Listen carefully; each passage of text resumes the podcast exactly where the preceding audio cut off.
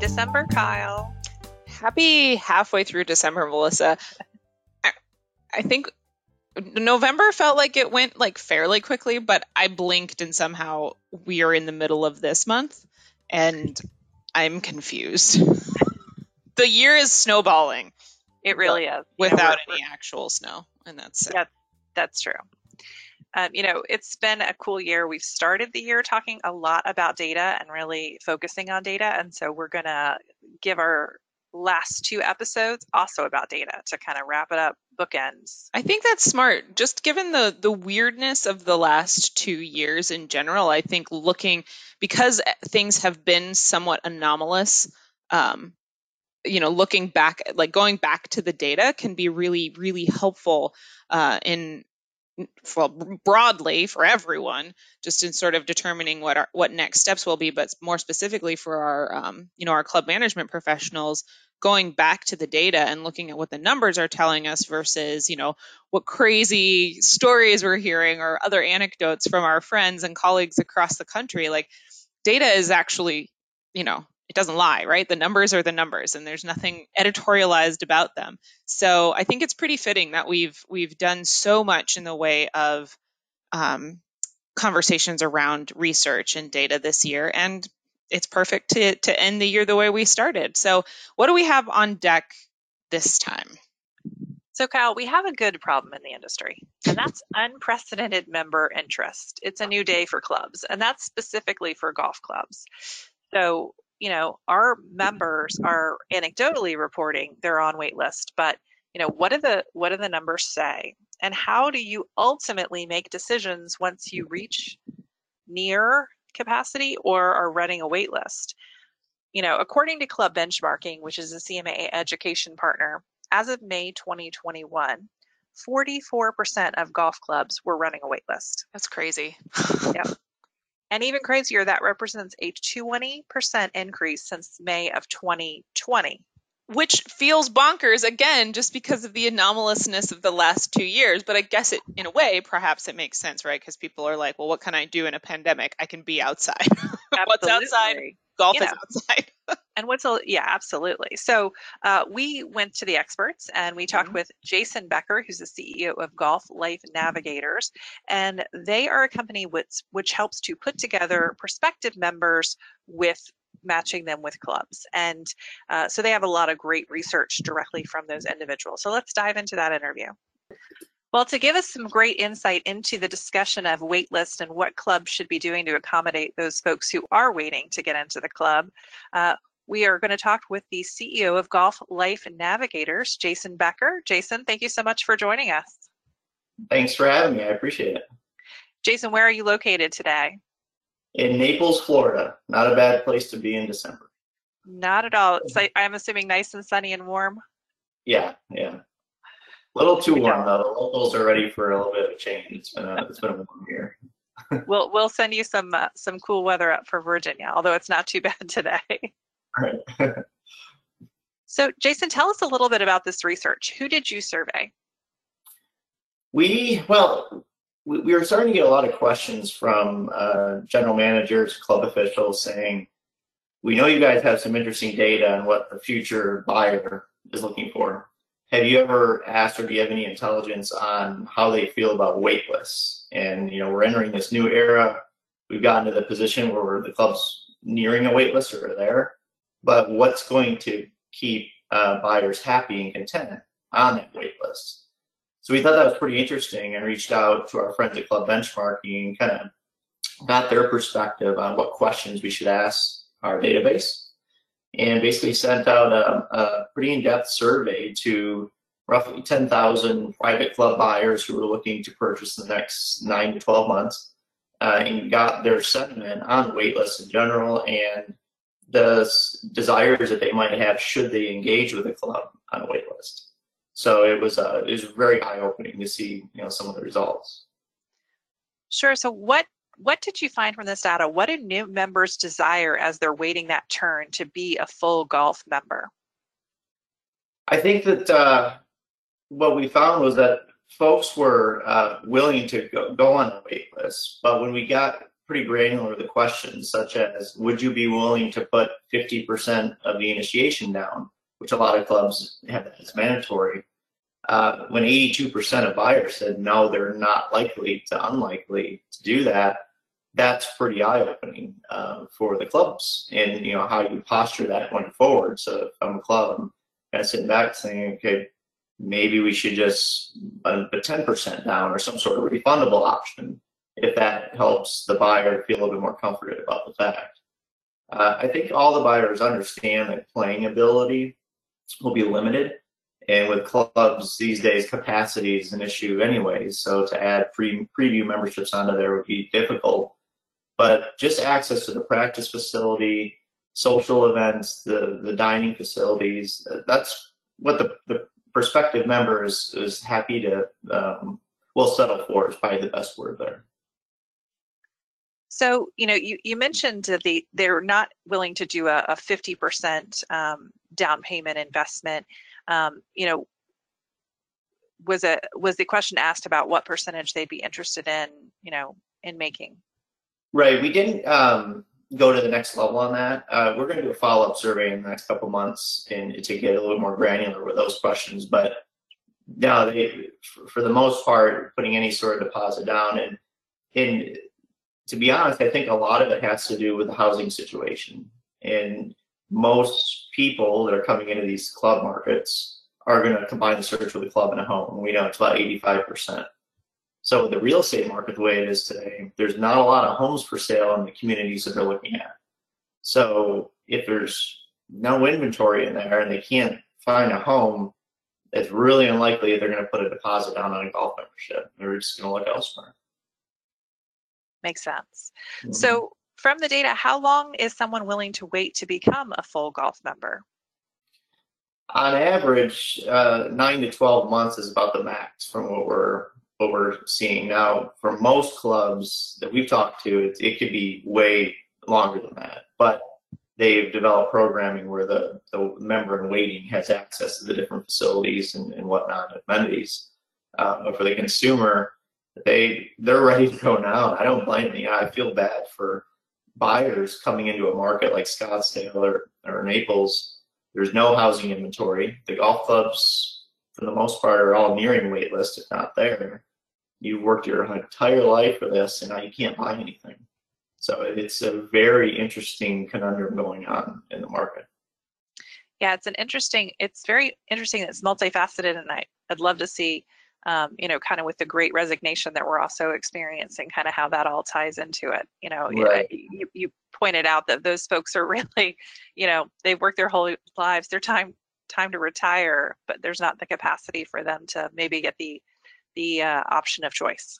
Right. Yeah. So Jason, as you're talking to general managers and club board members, you know, what suggestions do you have for them eh, as they near as they get near to capacity or hit that capacity? Sure. Uh, the biggest one is don't get complacent with all the applications on your desk. I I have a sense that um, although a lot of clubs are flushed with leads right now, for lack of a better word, that those applications or people on the waiting list could be diluted over the next year or so completely due to the housing market. And again, if there's no homes for sale in that community, um, we're seeing it every day. People are pivoting and either looking at additional markets or other communities in general, because we know through the data, even though these are core golf enthusiasts that use our platform, the golf course is not the end all be all. It's about the cultures and the amenities and everything that comes with it. So if they have to make a pivot to another community, they know they're still getting a golf course, but they're getting the home that they want and they're still getting that sunshine. So um, that's probably the biggest thing that, I, that I've been telling clubs is continue to build, build pipelines. Don't stop marketing because uh, it, it could, the wave could hit the shore eventually, you know, it's to have a backup plan would be key. So Golf Life Navigators has been doing this um, doing this kind of work for several years. Tell me your perspective on how, on how long you think this interest is going to last. Uh, we don't see it slowing down for at least nine to twelve, maybe even eighteen months. To be honest, uh, the our platform is unique that we get kind of a crystal ball into the future because the average consumer that uses us is about nine months out. So we're looking already into late 2022, and the demand is still very strong. Uh, budgets are increasing uh, because I think people understand that the market's changing. They're going to have to pay a little bit more, both from the initiation and due side and real estate for that matter. So um, that being said, as soon as we start to get an intel or feeling that the consumer is shifting in that, we'll let the industry know, like we have been, um, that hey, you start to get prepared here because the the the demand could slow down here in the next nine months. Absolutely. But right now, we do not see that happening. Well, that's a great uh, that's a great uh, near term forecast. So at least into 2022, we should be riding this uh, yeah. this uh, upside to our current uh, current situation. Right. And it's tough because every market's different. You know, Scottsdale and Naples get a lot more attention than, you know, places in Texas or Carolina. So every market is different, but for the most part, markets across the board. And we, our algorithms serve Palm Springs all the way to Hilton Head, even into Virginia. And lead generation or lead volume has not slowed down for any of those markets. So it's it's a good sign even for the clubs that might feel a little bit like they're not in the quote unquote Sun Belt hot areas. Anything else you'd like to suggest for club managers as they move forward through this process? Yeah, just uh, continue to use the data. I know a lot of clubs are have this kind of newfound capital as well with all the, the new members coming in. Um, if they're going to invest capital into improvement plans for the clubs, you know, feel free to reach out to us or club benchmarking, whomever, um, to get the data on that of what you should build. Because I think a lot of club officials and board members would be surprised at some of the demand in the next nine to 12 months that we're seeing that they might not be considering before they invest that kind of capital, um, i.e., dog parks and you know healthier lifestyle. Even formal dining is making a comeback. You would never would have thought of that three, four years ago. It was all casual, but we're seeing a strong demand for formal dining now. So um, we have a lot of data, uh, to say the least, that can help with those efforts. Yeah, absolutely. You know, we, we focus so much on uh, data this year with our podcast and, and talking through those, and that's so vital in making those decisions. So it's really cool to have options to tap into um, right. to kind of to find out what your potential new members actually are going to be seeking as you move forward. Yeah, yeah. I mean, it's we're a data-driven society anymore, even at the at the private club level. So to you know to have um, the right imagery and the messaging going out yeah, it's it's funny. I, I tell clubs all the time that when in terms of motivation of what's motivating people to buy a membership in general, the golf amenities are like number four on the list. It's social interaction with others, beauty of landscaping, believe it or not, um, weather. You know, all these things are way more to a consumer than the actual golf course itself. So take those that um, that data and that motivation and incorporate that into your marketing efforts and you'll be hitting on things that the consumer doesn't even know that you are. Yeah, that's a great nugget. Yeah. Well i appreciate you so much for joining us today and giving us giving our listeners something to think about kind of as we move forward and dealing with these wait lists and this these capacity issues. You know we're in a good situation to have with all of this demand but it's uh, right. a savvy club management professional who figures out how to manage it all Thank you. Yeah, it's it's funny. It's you know even golf at its peak levels right now still comes with challenges. So uh, I think it'll always be that way. Okay. So today is December 13th as we're recording, and it is the final day for early bird registration for the World Conference. But so it, which means World Conference is not that far away. No, it is really not. and we are excited to announce our opening business session speaker, Robyn Benincasa. It's going to be a great opportunity to take an invigorating thrill ride to leave you energized. She is a world champion eco challenge adventure racer. She has a 20, she's a 20 year veteran San Diego firefighter, a world champion adventure racer, a 2014 CNN hero, a Guinness World Record endurance kayaker, and a best selling author. She inspires people to grab life with one hand, grab their teammates with the other, and to achieve audacious goals that they could never accomplish alone. And she'll be featured on Sunday, February 20th from 8 to 10 a.m., and that's Pacific time.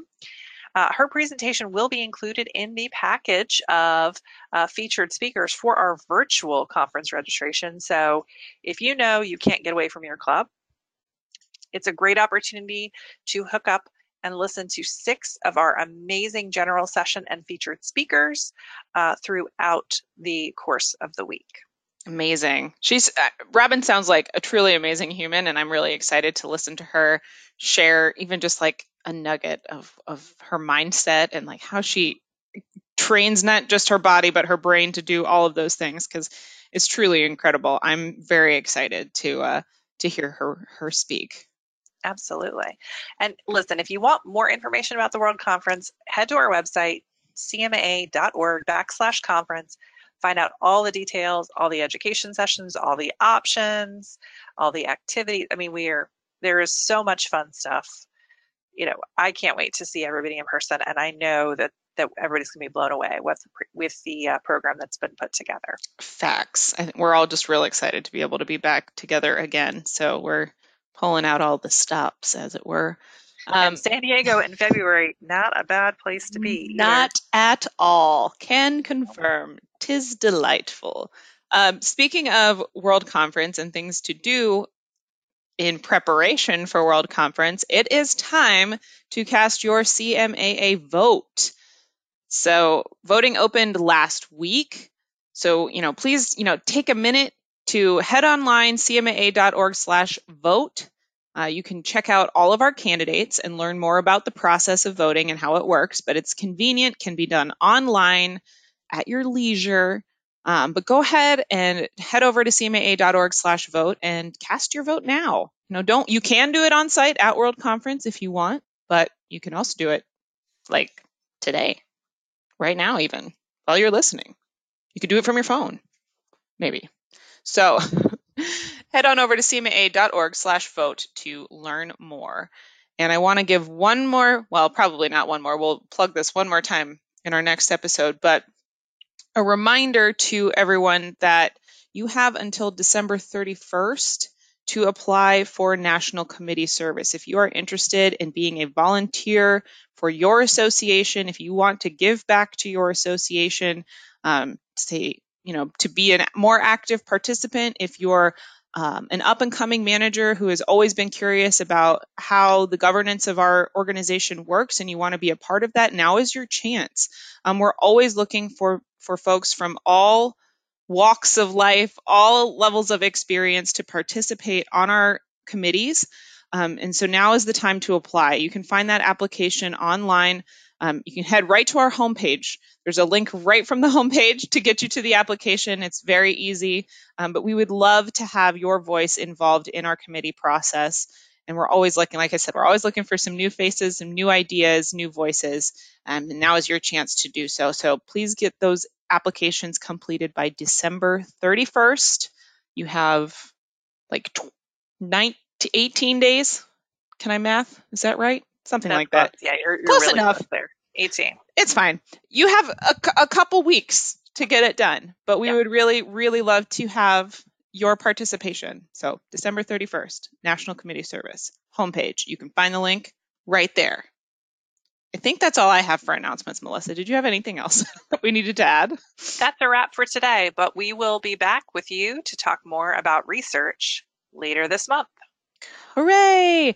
And until then, I'm Kyle and that's Melissa, and we will talk to you again soon.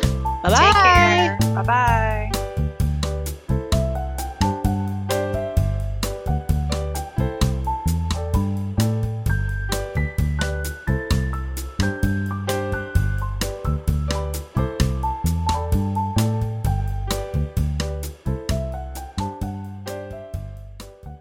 The Let's Talk Club Management podcast is a podcast of the Club Management Association of America. Since 1927, CMAA has been the largest professional association for managers of membership clubs throughout the US and internationally. The objectives of the association are to promote relationships between club management professionals and other similar professions, to encourage the education and advancement of members, and to provide the resources needed for efficient and successful club operations. Under the covenants of professionalism, education, leadership, and community, CMAA continues to extend its reach as the leader in the club management practice. CMAA is headquartered in Alexandria, Virginia, with 42 professional chapters and more than 40 student chapters and colonies.